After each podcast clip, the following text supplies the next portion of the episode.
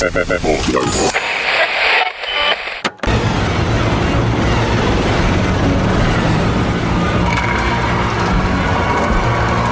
I'm hiding in the shadows.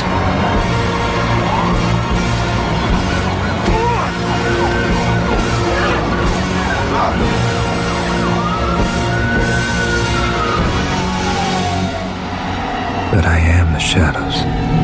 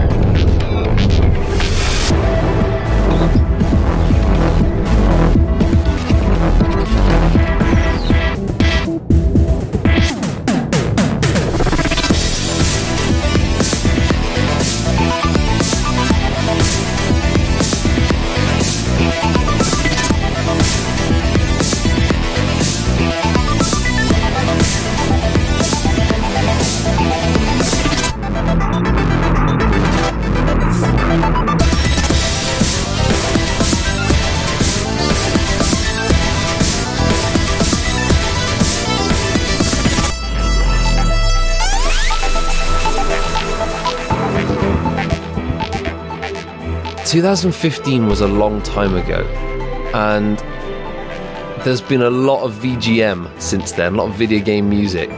How on earth do you compress that amount of video game music into a mere 30 to 45 minute podcast episode some eight years later across three people who are talking about at least maybe two notable games? Well, f- well, thankfully, you do actually have some options there. Well, first of all, you have the right click and send to compressed folder. You also have WinRAR, which I have on good authority. You can use for free. You don't have to download the full version. Thank you, Jono. If you got the right software, the bitrate can be lowered as well, so it's even better. Hello, welcome to VGM Awesome Open Source Episode 3. We made it to Episode 3. We've at least got a trilogy of episodes. Oh my gosh. that means there's at least, like, you know, an hour's worth of content for people to listen to, which means we now have to keep going. Is, the third, otherwise- is our third installation going to be like the third Alien movie? Now, listen, we we don't have the time or resources to talk about. I still I stand by Alien Three. I think it's an all right movie. I think it's okay. I don't know what what the beef is about. But listen, that clearly is definitely a topic for another episode where we can talk about the movies that we love that are critically panned across the across the audience spectrum. Um, but today, chaps, welcome, John O'D, Matt Lindsay. How the devil are you both? Very good, thank you. It has been a long day of work, and I've been spending the whole weekend renovating our bedroom. So I'm exhausted, but I am I am great. There's nowhere I'd ra- much rather be. Renovating is is uh, quite a therapeutic practice, though. I find.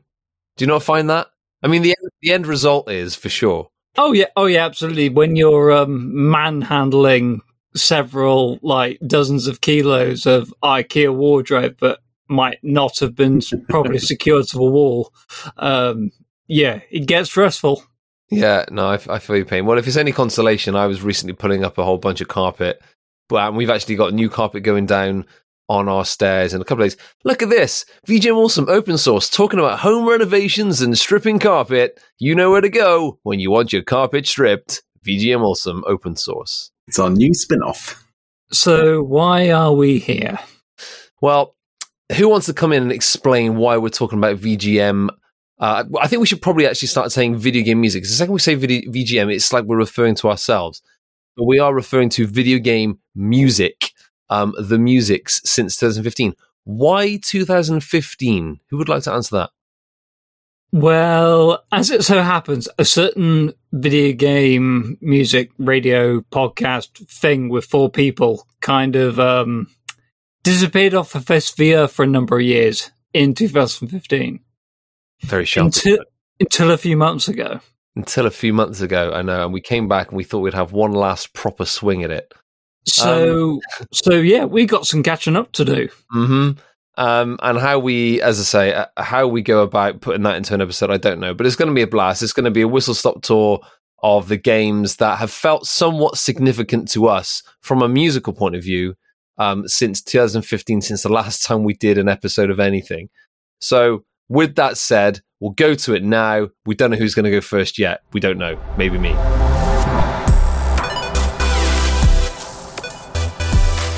So, we're talking about video game music since 2015. 2015, why? Because that was the last time we aired anything, um, uh, or rather, since uh, since this current iteration of the pod. Talking about video game music that has been somewhat significant to us, uh, and why um, since then. I'll jump straight into it. I've got three for you guys. Three. First one being, and I'm not even sure when this came out, but Super Mario Kart 8 Deluxe.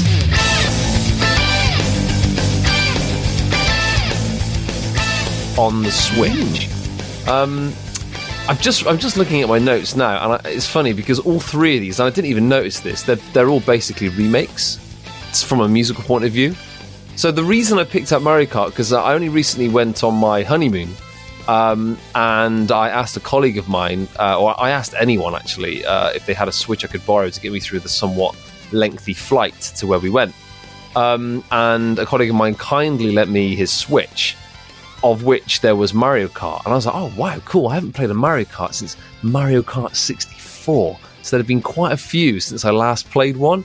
I'm amazed you somehow managed to miss Mario Kart Wii. That is impressive. That's like me not knowing Macarena.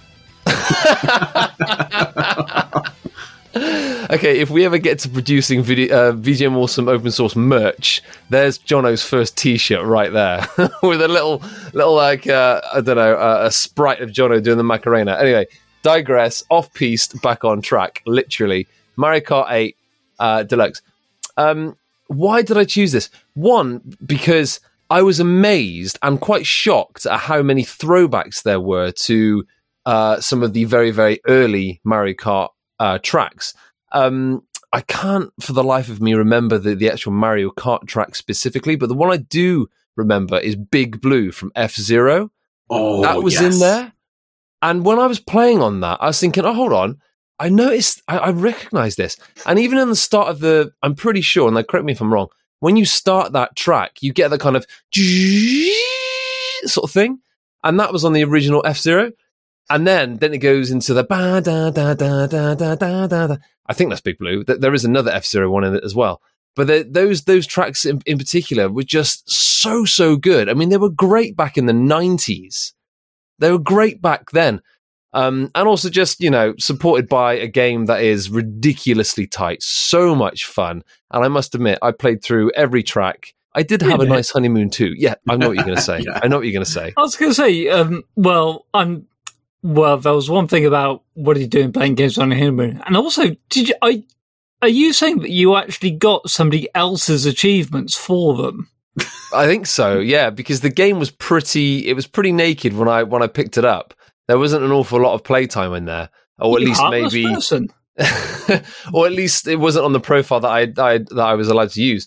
Okay. Um and so yeah, I smashed through, collected a lot of stars on those tracks, um, and and played through to one level below the top CC level. I got pretty good at it, and I was quite amazed. But anyway, talking about the music, the, the music is great. It's just so so good. It, it, it's a throwback to all those classic tracks um, that I had remembered from the early '90s. Uh, and as I say, just whacking some modernization onto it just went down like an absolute treat. The second one I'll talk about it very briefly is the Final Fantasy VII remake as well, which of course isn't that old. It came out in 2020, I believe. It was actually the last game I completed. I haven't completed a game since then. Um, don't judge. Um, so, of course, original composer Nobuo Uematsu, big, big fan of his. What an absolute industry legend. What a juggernaut. Um, but uh, many of those themes were, of course, reworked for a modern, a modern take on on that classic game again. Um, and notably, I was really, really pleased to see how those themes were reused, updated. Um, they throw you straight back into where you were when you were a kid, when you just hear those themes all over again. But also, it was nice to see how they dynamically shift, because of course, the original FF7 wouldn't have wouldn't have had that um, capability back in late '90s, whereas this does. So when you're in the mix of combat or you're approaching an enemy, things dynamically shift and you kind of go in and out of uh, intensities. And it's really, really fun and it's very, very satisfying. Um, and also just that that Final Fantasy sound, big orchestra, you know, some distorted guitars in places, a lot of synths. It's just classic Uematsu, and I just love how it's been reworked. So, so good on so many levels. I will tell you one really cool musical thing they did in that game, which I really appreciated, Mm. which was um, the whole victory fanfare there. Yeah, they actually turned that into a bit of lore, in my opinion, or at least that's how it was communicated to me. In that you would get there's like a big arena battle, and the crowd would chant that when the people won, and there are even moments where I think Barret win a fight, and then he would do it himself. So I don't know, is that breathing additional lore into the universe, do you think? That that's just a chant that's associated with doing well or being victorious? Or Oh, I, I, something I guess so. I mean, it's it's it's essentially a, it was essentially a stinger back in the day, um, just to you know just to communicate you've done a good thing, you've won the fight. Yeah. Um, but it becomes so iconic with fans that you know we all love a bit of lore. We love things to be rooted in the very DNA of what makes a thing a thing. Um, and so with with some lore being implemented there, just feels nice, doesn't it? yeah. imagine it. I don't actually know what the official kind of lore book says about that, but just the fact that it has been made more of, it's just very satisfying. It's almost like a a reward to the fans for having got on the back of that particular queue so much, and then it's like we recognize that you love it so much now. So now we're going to officially place that in the universe, and that's cool. That's cool in my opinion. I like that. Um, so number three, uh, this is uh, I'll, I'll, I'll, again I'll be I'll be brief and as quick as I can, but this is the one that'll likely uh, take up much of my energies. But it's XCOM 2, specifically War of the Chosen, which was the big kind of DLC slash expansion that came shortly after the sequel um, uh, after XCOM 2.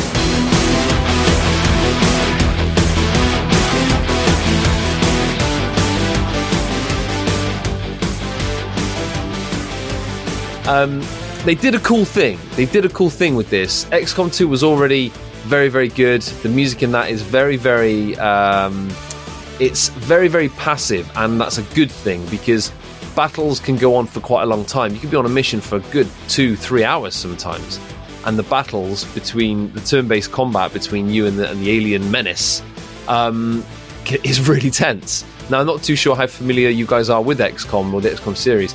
I'm a relatively new convert to the series through the remake, through XCOM and then XCOM 2. But when they brought out War of the Chosen, did this really cool thing.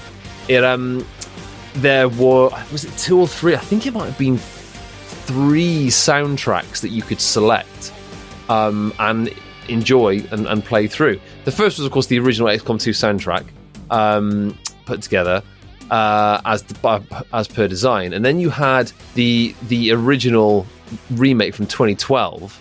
Um, pretty sure that was Michael McCann that did the music to that. Very very cool soundtrack, very synthetic, lots of arpeggiated beats, break beats, really really cool. But the cool thing that to note was that they actually remixed and gave a huge update to John Broomhall's cues from the original XCOM UFO Defense from the early 90s, was it 93, 94 or something from by Microprose.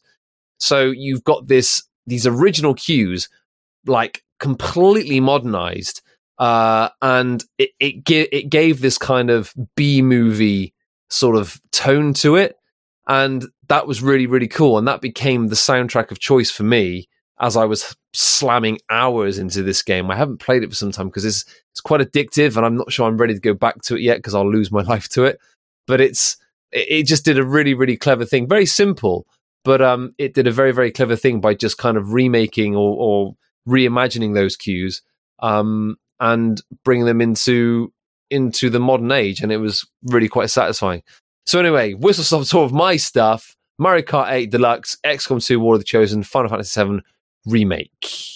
Who's next? I guess I better go next, might I? Righty. So I got three games. Technically four, but I know that Matt is choosing one of my. Ah, okay. what- is choosing what?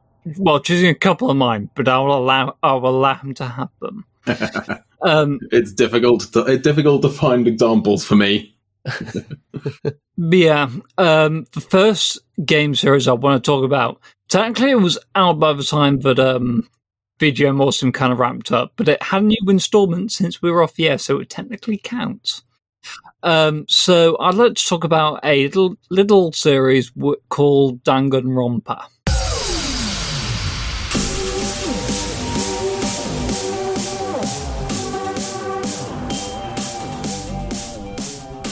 which is um, how do I describe Danganronpa to somebody who's never heard, Dangan, heard of Danganronpa before? Well, that person would be me. So please, I, I've never heard of that even to this moment. So describe to me on on air live. What is this?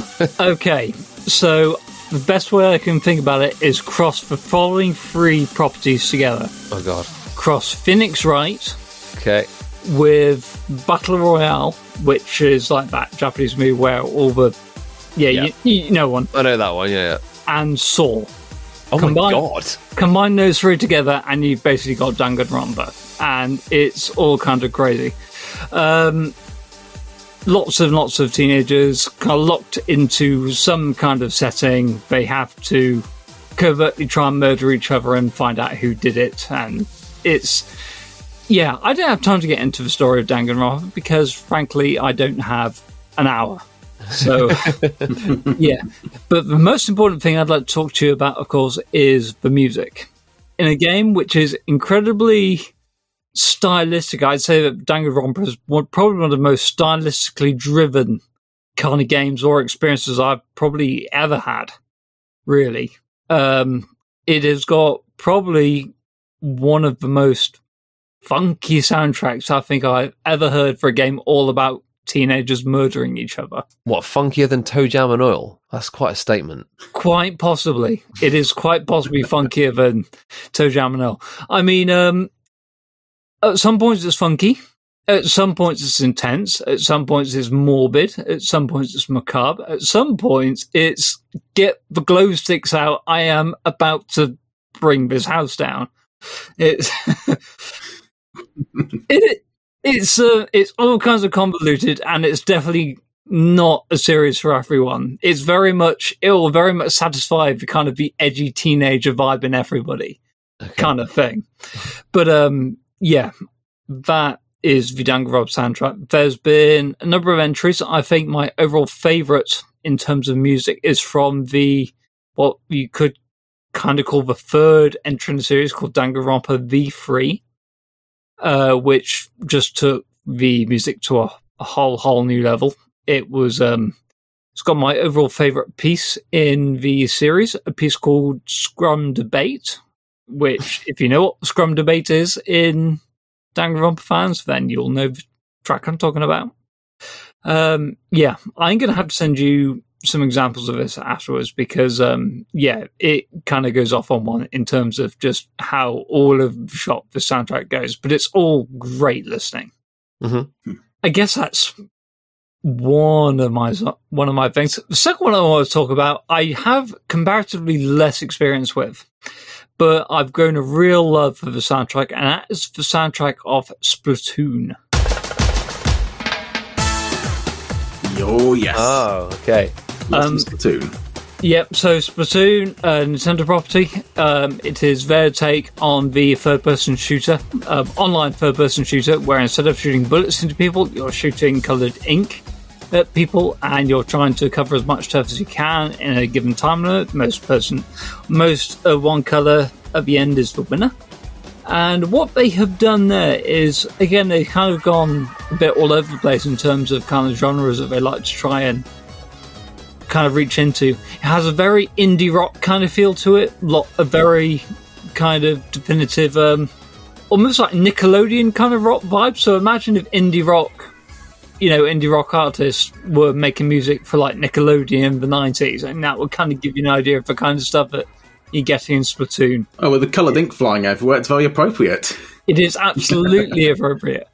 But the other thing I want to bring into this, which I think is incredibly pertinent, is that um, Splatoon is one of the few kind of properties and video game franchises that actually has um, in-person virtual concerts. Oh, wow. So if you've ever seen those like concerts with holograms of Hatsune Miku, you know, Yeah, yeah. songs and everything. Um, Splatoon, each Splatoon game has its own set of what they call idols, which are like the people who kind of present like what the latest stage is going to be and kind of big news, big updates, and they're all kind of big musical personalities. And they've actually had full on stage shows where these musical personalities will actually be playing in front of a live audience as holograms, and people love it and lap it up. And I would love to go to one. That sounds amazing. I mean, even Hatsune Miku, like that's that that that concert's been on my wish list for a long, long time. Um, yeah, anything akin to that sounds amazing. The other good thing about it is um, it kind of leans into something which I love with the um, Loco Roco kind of aspect of things, which is um, all the songs and stuff are sung in a fictional language, which is um, I can't remember what it's called. Is it, is it Inklingish or English? I'm not even sure it has a name officially. Like, at least not one that one. At least I've not heard of one. anyway, it's this completely made up language, which is basically some some kind of watery garbles is the best way I can use to describe how um, Splatoon language sounds like. And they somehow breathe this all into music, and it all sounds incredibly palatable, as weird and as unlikely as that sounds. I will be sending more your way out of this, I'm, I'm sure. So the final um, game series I want to really cover, and I'm going to single out one game in particular, is the music from Yakuza Zero. I knew this was going to come up. Yes, Like, you are big into Yakuza at the minute, aren't you? oh yes, Um, it is. yes, I love the Yakuza series. I discovered it, mm, I would say, maybe a couple of, maybe a year, maybe a couple of years before lockdown, and yeah, it's an amazing series. Um, like the other ones, it is very much a case of what on earth are they doing? It covers every single genre that you can possibly imagine because they do all kinds of different things in the Yakuza series. You have some of the most hard hitting, most incredible kind of character themes we've ever heard.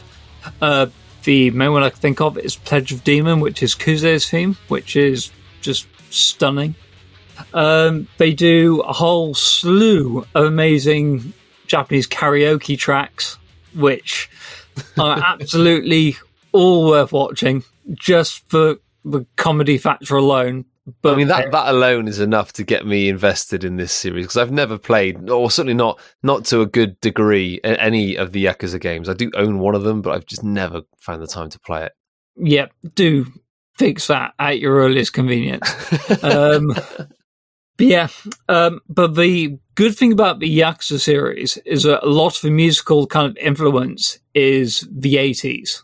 So they have a lot of 80s musical influence, especially in those karaoke tracks, which I kind of mentioned.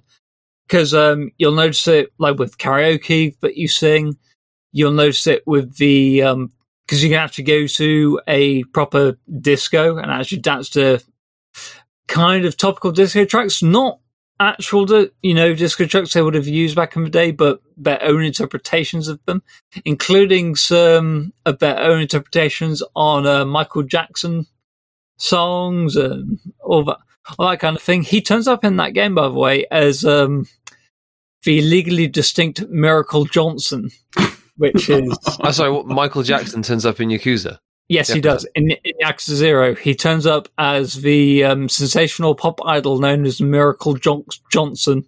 What time did that? What what year did this game come out? Sorry, Um, this game came out in 2018. No, I, that's probably totally wrong. and Michael Jackson Um, died in 2009. So they just they've licensed his likeness and he's he's appeared in the game. I think they've made him kind of legally distinct enough that it is. I need to check this out. That sounds too good to Yeah, be true. but that's- that that's not the only person who they this is off, this is off the this is off on a tangent now. But another personality they managed to get into that game is uh, they put Steven Spielberg into the game, and um, his name is Steven Spining or Steven Spinning. of course it is. Of course it is. Um, let's see, he's working at the time of the at the time of the game. He's working on his latest greatest uh, movie, Indian Jeans. How do they get away with this? I don't know. Indian jeans. Yes. Okay, carry on. Yeah. So let's see. Can I pick out a number of great songs from Yakuza Zero? There are tons. Um, one of my favorites, without a doubt, is um, Pledge of Demon, which is Kuze's theme, which I mentioned before. Um, you get some incredible uh, karaoke. My favorite one being the absolute mean favorite, 24 Hour Cinderella, Okay. which is the best 80s fever dream we've ever seen. Um, one of the best fighting themes from the game is a piece called Tusk, or just T U S K, which is uh, the theme of a very strong Japanese man losing his job, or no, not losing his job, um, going in to hand in his notice, is the theme I associ- associate the song with. Suitably dramatic. It seems to be dramatic. Um, yeah, there's a moment in the game where Kiryu is trying to resign from his post in the Yakuza, and this plays whilst he beats up an entire building's worth of Yakuza. It's great. um, Oh, I love it. what other ones have we got in there? Um, obviously, the disco tracks, which I mentioned, of which I want to pay a special shout out to Koino Disco Queen, which is just a banger.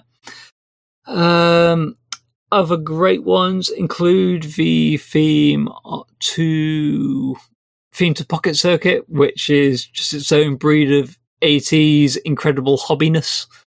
Um, yeah, I think I've run out of steam on this one. Matt Lindsay. Hello there. What? Hello there. What have you got? Uh, to be honest, I'm going for more of a general approach of the games I'm covering in a way. The the main one I one of the ones I thought of, obviously uh, that Jono had, had mentioned before, Sonic Mania.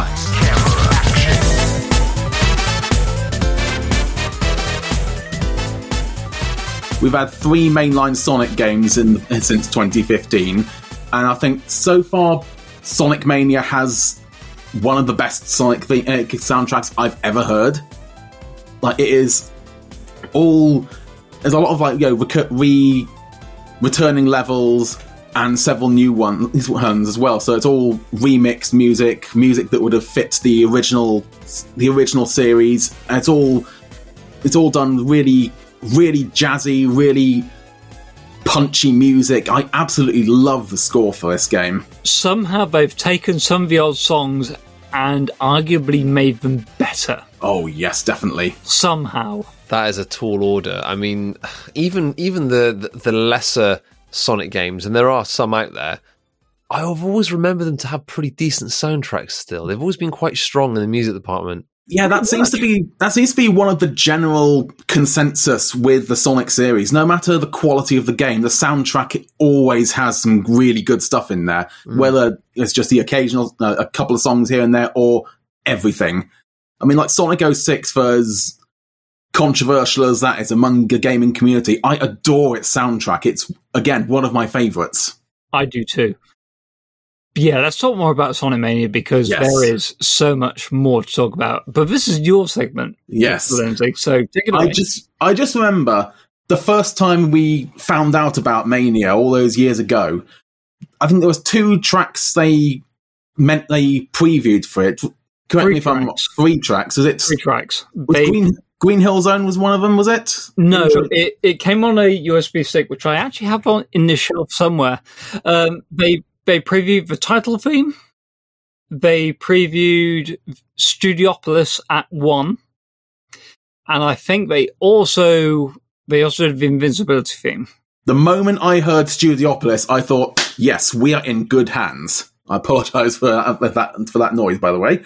But yes, that moment, as soon as I heard that song, like, this is the new classic. This is the new, the new signature level.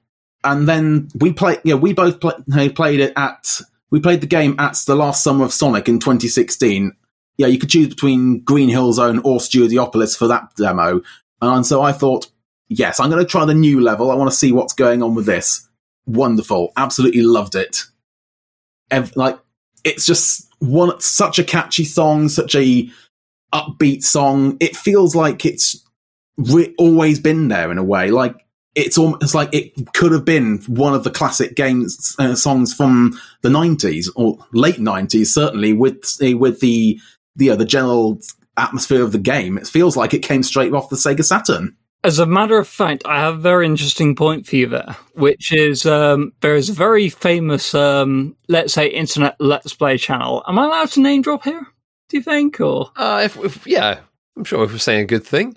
okay? So the Game Grumps played Sonic Mania, and they got Studiopolis, and it was to the point where, in the early going, they were actually debating what 90s Sonic game this stage comes from.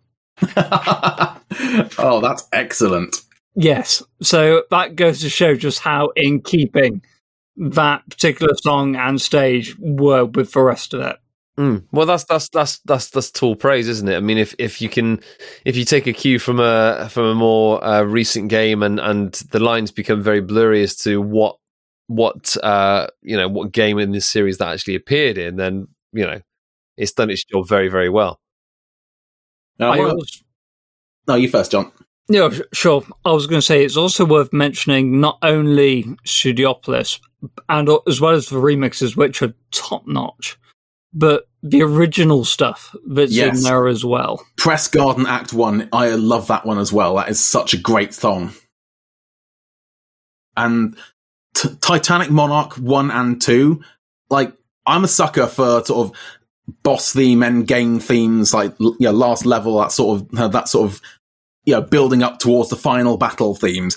Like, Titanic Monarch, you feel it. You feel the dread, the tension rising as you head towards the last boss. I I, I love it so much. I can't really put it into words. And I also have to shout out Danger on, on the dance floor, Oh, the, yeah. mini, the mini boss theme. Danger on the dance floor. I mean, that's that's that's a killer right there. Just the name alone makes you want to listen to it. Mm. Yep.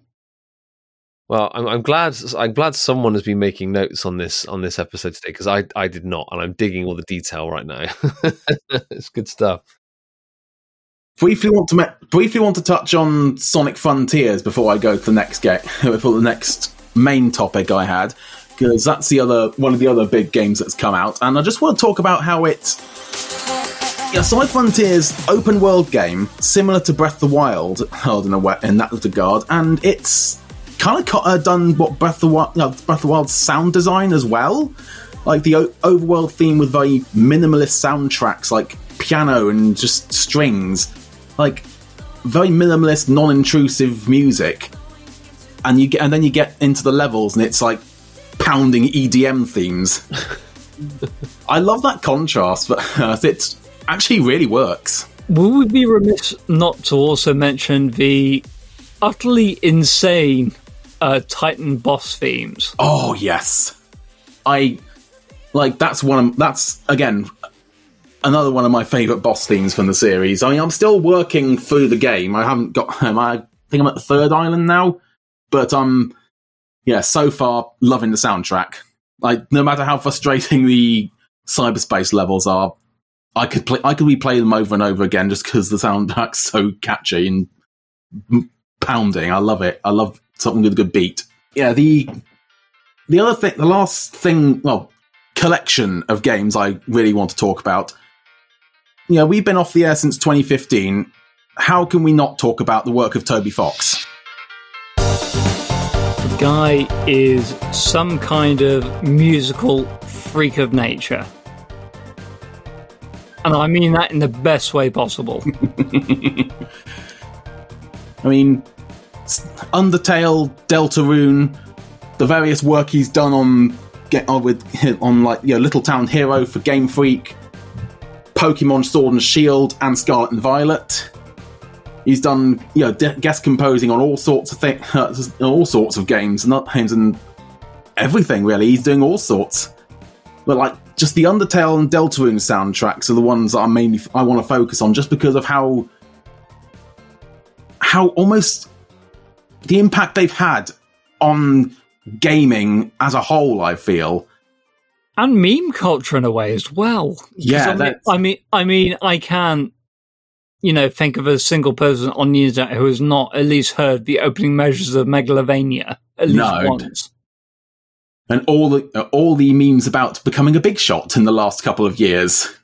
Like, oh, it's it's incredible the work the like how he like just how strong the connection between the games and the music is, and how he manages you know compose he composes everything in the games, and yet he's got such broad styles and and like broad instrument usage and the recurring themes. Everything's excellent. Like how you know there several levels from levels and bosses in Undertale and Delta, and there's just a little bit little recurring melodies that pop up in between the, between them all, and like sometimes that and like you know there's connection. Like, you know, first boss of Undertale and one of the last bosses, that same recurring melody will appear, and you uh, and it just emphasized the connection not only um, between the characters and the story. Like the the way he uses his music for emotion in that way, because it's a really tragic story in Undertale, and just the way that that melody keeps popping up really highlights it. As a matter of fact, there's one thing he does in the Undertale soundtrack, which is Mm, chef kiss brilliance, which is if you were to listen to the official soundtrack before you actually do the whole game, there's one particular theme, and I think you know which theme I'm talking about. Mm-hmm. Um, well, I'm just going to name drop it. It's literally called His Theme. Yes. But um, they actually change it for the official soundtrack release. Because mm. they actually, and that's because it's played slightly differently in the game. It's like but for a reason. Yeah, it's slightly lower in the game, isn't it? Yes, they play it at a slightly different pitch in the game, and that and the reason they've done that in soundtrack is completely deliberate to a point that the sound that song actually hits with the emotional kind of weight that it needs. Yeah, and you experience it firsthand in the game. Like, there's so many great sound songs in the soundtrack that it's impossible to just pick a handful of them to focus on, really. Metal Crusher. Every time you say something like that, Matt, um, Jono just pops in with like with another name drop of another cue, another cue, another cue. I'm but, well but I mean, that's that's largely been the, the case of this entire episode, isn't it? It's it's it's a, it's an impossible job to try and put eight years worth of amazing video game music.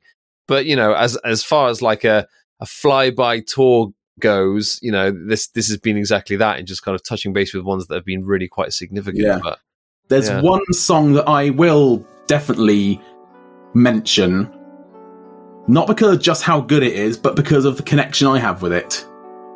I think you'll know which one this is, John. I think I do. Yes, Lost Girl. This is a song that it's a song for a major character in the game a, a, more upbeat version of it plays earlier on in the song in the, in the game. Sorry, and it's a character that my you know my wife absolutely loves her. It's her you know her favorite character from the game. Really resonates with her. It's the song we chose for her to walk down the aisle to at our wedding. Wow. I, I still get goosebumps when I hear it. Not gonna lie.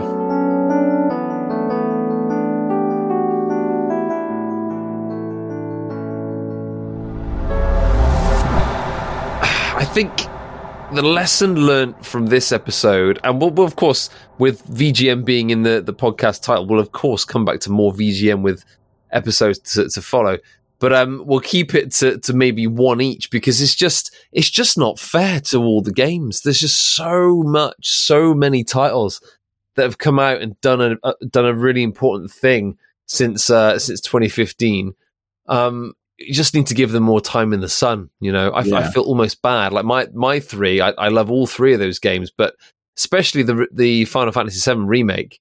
It's like, oh no, that that deserves a whole slot by itself because it's that good.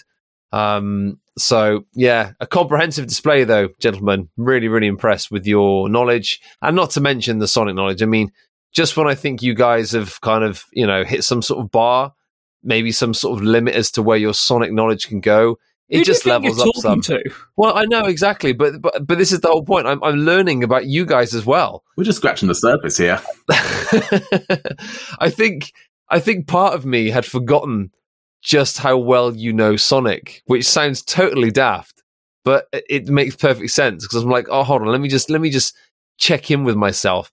Here I am sharing a, digital chat space with Matt Lindsay and John O'D, two of the world's biggest Sonic nerds that I know. I don't know many of them, but you must be up there somewhere. My gosh. Oh my god! But yeah, it's been a really com- comprehensive display, and um, forever interesting to just to see. I think the thing that kind of gets me is like the reason why these things touch so much, why they land. Because like anything, like any art, it's all interpretive. It's all down to how you digest what you're seeing or what you're hearing. And you know, one person can listen to one music cue and feel an entirely different thing to what you feel. Like you mentioned at the end there, Matt, about getting goosebumps because it, of course, reminds you of of when you walk down the aisle to that particular cue. Mine was the same. My wife and I walked down the queue to um down the queue. We walked down the aisle to Aerith's theme, um, but specifically the Distant Worlds arrangement because it's so so beautiful, so beautiful. So when I hear that arrangement, it's like like my heart just sinks. You know, it just puts me right back into that space again, and that's that's how powerful music can be. You know. I was going to say you were at my wedding. You you know that uh, my wife brought down the aisle to Final Fantasy music as well. Oh, that's true. Was it Final Fantasy? Um, yes, she walked down the aisle to Melodies of Life from Final course. Fantasy Oh, Nine. yeah. Yeah, yeah, yeah. Yeah, that's a great, great piece. That's yeah, Final Fantasy Nine, isn't it? Yeah. Yeah. I mean, again, Final Fantasy Nine was again going off slightly off tangent. Like Final Fantasy Nine for me was probably the last proper Uematsu score. You could maybe include Blue Dragon in that, which of course is not a Final Fantasy game at all, but that felt very traditional Uematsu. Um, but Final Fantasy 10, 11, I think was online only. 12 was just different, good but different. Um, but yeah, yeah, Final Fantasy 9 was the last kind of official Uematsu, Uematsu Final Fantasy score for me. But listen, it's been really, really good sharing this space, guys. And, uh, you know, we again, we're going to check this one off the list on the spreadsheet, see what comes next. We've, I think it's probably worth saying in episode three, we've got some specials, specials in the pipeline. Should we give a little tease to those, to those specials? Yeah, why not? Why Yeah, not? We, we, we may never get to them anyway, so why not? Oh, we're going to get to them. We're going to get to them. So we've mentioned Sonic. Um, of course, depending on where or when you're listening to these episodes in and out of order. So Sonic, and I, I, maybe you guys should double team this. A two part Sonic the Hedgehog the movie special. Mm. Two Yes. part, one episode for each film. Um, and and with those ones, you know, they're they're special, so they could definitely, you know, um, head towards forty five minutes to an hour if we need to, because they are specials. But we got those coming, and that's going to be pretty exciting. I thought this, those films are great. That's exciting. All right, well, we'll leave you with that tidbit. Um, we'll see you in the next one, gentlemen. Pleasure. Take care. Have a good evening.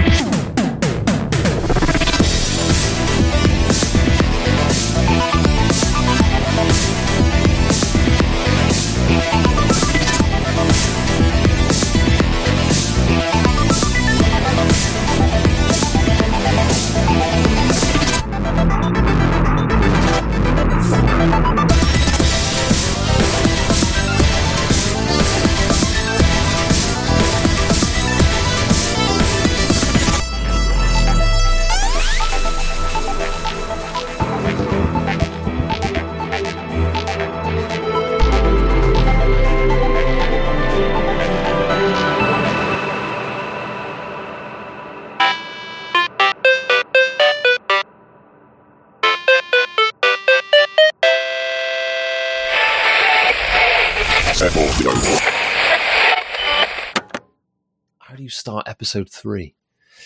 How do you start? Well, this is something that we can clearly chuck in at the end of the episode.